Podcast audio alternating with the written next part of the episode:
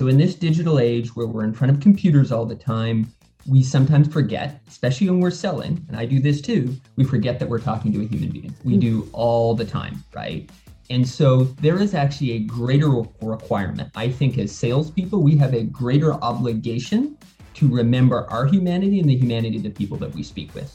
And they're going to recognize it. If you do this well, if you do this powerfully, you will earn more money uh, and so it's, but it's so easy in this age of Zoom and social to forget about the humanity underlying all sales. Welcome to the Making Sales Social podcast, featuring the top voices in sales and marketing. Join hosts Brynne Tillman and Bill McCormick as they discuss the best tips and strategies they are teaching their clients so you can leverage them for your own virtual and social selling. Here are your hosts, Brynne Tillman and Bill McCormick. Welcome to Making Sales Social. I'm Bill McCormick. I'm Brynne Tillman. Brynne, who's joining us today? I'm so excited to have uh, my new friend, Dan King, who is brilliant at helping creator CEOs, the CEOs with all the great ideas, actually identify the right ones and execute them really for dramatic growth. And uh, I'm going to let him continue the introduction of how he helps. But I'm so excited for our listeners because they are going to be blown away by Dan. Hi, Dan. Hello, Brendan, Bill. And yes, let's bring the excitement today. Let's have a lot of fun. So, I'm a co founder of a company called Fireside Strategic. And we have a video cast podcast of our own. We've interviewed over 100 CEOs and we were reflecting on what was the experience of like what could we learn from interviewing 100 CEOs and we realized that there was a we noticed like two categories. Most CEOs were either what we would call engineers or creators. The engineers are like the professional CEO who comes in after the founder gets a company going. They're very good at building systems and making the trains run on time and optimizing everything right?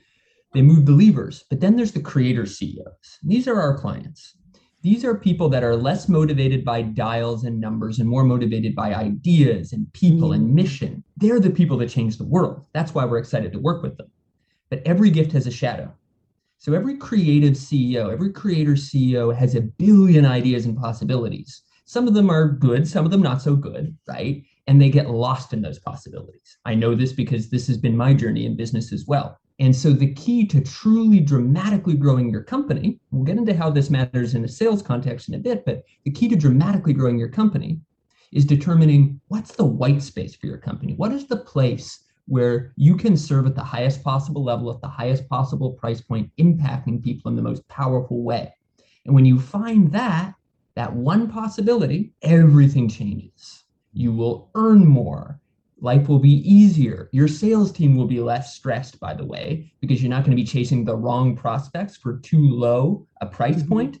Everything is going to change. And so we help creator CEOs find that white space and grow into it. That's fantastic. Bill, what's our first question? I, I, can't wait to, to dive into those, those two. Yeah, I love it. Our listeners are thinking, okay, what about those two? But before we get to that, Dan, we ask every guest the same first question What does making sales social mean to you? To me, it is so easy to lose track of empathy. So, in this digital age where we're in front of computers all the time, we sometimes forget, especially when we're selling, and I do this too, we forget that we're talking to a human being. We mm-hmm. do all the time, right? And so there is actually a greater requirement. I think as salespeople, we have a greater obligation to remember our humanity and the humanity of the people that we speak with. And they're going to recognize it. If you do this well, if you do this powerfully, you will earn more money uh, and so it's, but it's so easy in this age of Zoom and social to forget about the humanity underlying all sales. We love that, and you know the authenticity, the integrity uh, is is critical. And in social selling, we talk a lot about it's really important to treat the person on the other side of the message the same way you would if they were on the other side of the table. You know, so it just because it's on a social media platform doesn't mean they're all leads. You wouldn't walk into a conference and say everyone in this room is a lead, right? So I love that you said that they're they're, they're people. I, I'm excited to dive deep into the creator CEO. I mean, that's who you're primarily working with. I'm gonna. I think that's where I fall. I've got a bajillion ideas. Um, we have an operations manager who brings me down to reality often. Um, but uh, how do you wrangle? Yeah. Uh, you know, a, a, CEO or business owner, even if it's you know a small a business owner uh, of a small company that's got all these ideas, a little bit of shiny object syndrome, right? Yeah. How do you how do you wrangle that initially? Yeah. It's a great question, and I'm gonna I'm gonna say that it's a three step process. It begins with the sales process. And it begins with building their awareness, a little bit of education, although people that have been running a company for a while, they kind of get this about themselves ultimately, that they are a little confused. They've yet to step into the place of highest power for their business. So it hmm. begins in that sales process and, and helping people, if that's the truth, if it's not the truth, cool, right? But if it is the truth, helping them realize that. So that's step one. Step two is finding the white space through phenomenal strategic market research. So I'm fortunate that on our team, we have a world class, my business partner is a world class strategy consultant. She worked in that domain at the highest level uh, in her previous life. And she brings that expertise to doing phenomenal research to understand what is your competition doing at the moment? What is the space? What's the gap that your competition isn't finding that you can carve out that is highly profitable and that will actually save you time because you know most of our clients are services businesses and they have too many clients at too low a price points. Not that they don't have enough clients, they actually in many cases have too many and the CEO is running in a gajillion directions, exhausted all the time. And when I'm in sales conversations, they'll say, Oh, I don't have this sounds great, Dan. I don't have time for this. I'm like, the fact that you don't have time for this is why you need this, right? Right. That's step, that's step two. And then step three, once we really found that white space, it's and this is where I come in. I'm I've trained as both a salesperson and as an executive coach. We carve out within the broader white space a place where there's actually variety. And you may be saying to yourself, well, I thought you were just talking about focus, Dan. You create an umbrella under which there is actually room for variety. There is one organizing theme and usually language that resonates with the target audience. But within that, there's all kinds of possibility. One way to think of it is underneath singularity, there's multiplicity. So, as an example, our tagline is We help creators, CEOs direct their time, team, and energy towards dramatic growth. That's a singular focus. When I meet a creator CEO, they know exactly what I'm talking about. But we have clients that range all the way from one of the world's largest financial institutions to a friend in Staten Island who has a 10 person company. Mm-hmm. They're all creator CEOs. And so there's a ton of variety. How we work with one of the world's largest financial institutions is very different than my friend in Staten Island, right? Mm-hmm. But there's a singular focus. So we've embedded variety within the singular focus. And one of the keys with creator CEOs, you can't tell them you must focus. You must suddenly change from your entire life of running around after a billion possibilities to you must do one thing. That's not going to work. They may claim that mm-hmm. it'll work, even like it won't. But what you need to do is embed within that focus variety. That's mm. step three. So so it seems to me like what you real what what you're really talking about is simplifying the sales process. You're you're giving them options, but you're giving them focused options in, in order to more to to better control that that creative mind that you're that you're dealing with. Looking to up your LinkedIn game? The Social Sales Link team has you covered with our LinkedIn Sales Accelerator, a guided social selling program that includes training, coaching, and so much more. Visit socialsaleslink.com slash in for more details. Again, that's socialsaleslink.com slash in. Guardrails. Exactly. Guardrails are a really powerful way to think about it, right? Mm-hmm. And it takes some discipline because hey this person called me up. They're a prospect. They're kind of interesting. But oh i'm doing my due diligence and i realize their budget is only 10000 you committed to a minimum deal size of 30000 are you really going to go after that $10000 client? It's going to be a lot of angst. It's going to destroy the feeling of spaciousness that you want. It's going to lead to you running around like a chicken with your head cut off right uh, mm-hmm. and so guardrails are really important for creator CEOs. Uh, so I love this. Now, you know, as, as someone who uh, relates deeply to this, right? We we test things. We decide, do we like this? Was this the right price point? Was it not the right price point? Yeah. Um, and then we go to the whole team and we, you know, we discuss this. And then I go to like seven friends and say, what do you think of this? And so everyone then comes back with a different thought, a different perspective. How important is it, number one, to be ve- to get clear and how do you i'm going to go back to the word wrangle right so mm-hmm. now we we have this idea that we're going to go ahead with mm-hmm. um, and now there are 17 different opinions on what that idea looks like so how do you then bring that in again um, to make sure that what you're launching is what the market wants the most important thing is if the research is sound, uh, the market will want a version of it. You kind of know that going in. That's why we do the research. Mm-hmm. Exactly how it all looks, yeah. I can't pretend though that the research is going to tell you everything about how the journey will be because it's a rich, complex journey and it could evolve in all kinds of different ways. And so once you, if the direction is strong enough, things sort of lock into place where, all right, now you experiment and you actually can let the creative mind run wild a little bit within the predefined guardrails. So, in other words, you may find, oh, it's actually um, gardeners in Staten Island who are the best fit. You didn't know that, but gardeners within Staten Island were one of the groups underneath the broader umbrella. Do you follow me? Mm-hmm. So it's about really niching in and making sure that that you're going after the so the research it comes down to the research so without giving away your secret sauce because i'm certainly not asking mm-hmm. that what are some things that ceos can do for research so uh, uh, these business owners are like okay i bought in what dan is saying makes tons of sense but i don't know where to begin i'm going to give one big i want to give you one big thought on that and that's that how we have been taught to do market research. I want to say it's wrong, it's somewhat wrong. So if you go to every single business 101, services business 101 class or course out there, they'll say you must find your target market, pick an industry, pick an avatar. It's not totally wrong, but usually what happens is it produces very analytical thinking. Mm-hmm. And we try to force ourselves into a category that sometimes works, but it often doesn't. And it often doesn't for creator CEOs who must find meaning. So for them, it's not just the analytical thing. An engineer CEO can, it's more likely to work for.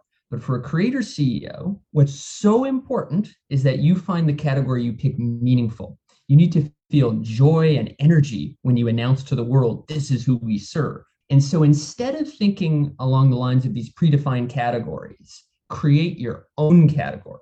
Or even better, look at the humanity, okay? Look at the sort of human experience of being with various potential clients and spot patterns. So no one was running around the world serving creators, CEOs. You know, there may be a few other companies that do it. Haven't found another company that uses that category. We created our own category rather than looking at some list of industries and saying it must be gardeners in Staten Island, if you follow me. Yeah. So when you're doing this research and you're looking at what competitors are doing or the gaps, what they're not doing, where the white space is, how much of the white space is influencing go to market? And how much of it is, hey, this, you know, the CEO and their company is just really, really good at certain areas that are underserved? Like when you're yeah. choosing that all of it. So what we have found is with every single client, the white space is, and I didn't do a great job defining it, so your question's great. With every single client we've ever had, there is a the white space is like the promised land. It's where your company serves at the highest possible level. It's where you're you you've uniquely understood enough about yourself as a CEO and your team to really understand the gifts and you're juxtaposing that with market need, market demand, right? So mm-hmm. this promised land, if you've never felt it, it may seem a little aspirational. It may be like, well, we're not that different. Yes, you are. You just haven't done the work to find out yet. So mm. the market mm. research is it's introspection and it's exploring the world. It's but it's marrying all of it. I love that. I think that that's that's amazing. So I, I want to move this just quickly into the marketing side of that. So mm. now we've found our niche. This is what we're really good at. This is where the white space is. We're going to go to market. how do you market that without alienating the other clients that you've had or um, getting in the way of attracting some clients that may not 100% fit that, but yeah. would be a good uh, client. Can I challenge the premise of the question a little bit? Yes. Um, I'm not sure we don't want to alienate some people, even some existing clients. This is the thing. Most creator CEOs, and I count us amongst that crew, sometimes have had the wrong clients. So when you're not in your white space, you're probably serving people at too low a price point who are not really a fit for you who may even, I mean, I, we've all probably had this experience both as salespeople and as CEOs. Um, we have client, we look at the calendar one day and we think, ooh, this client's there. Ooh, at some level, we deep down know, eh, this isn't it, right?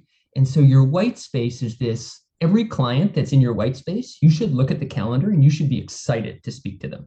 When I saw this conversation on my calendar this morning, I was excited, right? This is how intuitionally I kind of get this is a space where I'm supposed to be.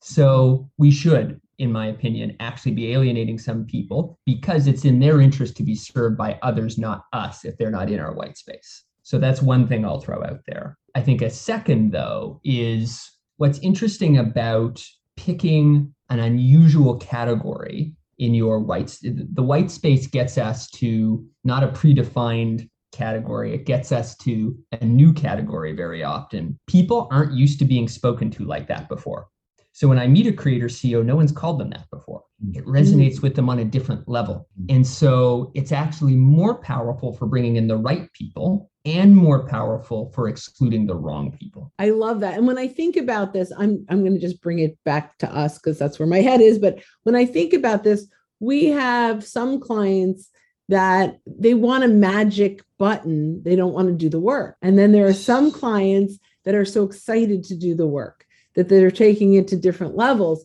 So, um, you know, for me, I just had sort of this mic drop aha moment that we have to talk to people that are willing to put in the work because we don't sell, you know, a, magic pixie dust. No, no press. Right? You what? Know, if you don't, I, I I already bought it from your sales page. Well, that's what they're hoping. No, but that's interesting, and and I love it, and I love all of our clients. I mean, I have connections with a lot of them, but there are a lot of folks that will say, you know, this LinkedIn thing isn't working. I reached out to five people and I didn't get anything. Right. And so you're like, okay, I need, you know, we need to attract salespeople that are willing to do the work because then you're going to be blown away at how successful it is.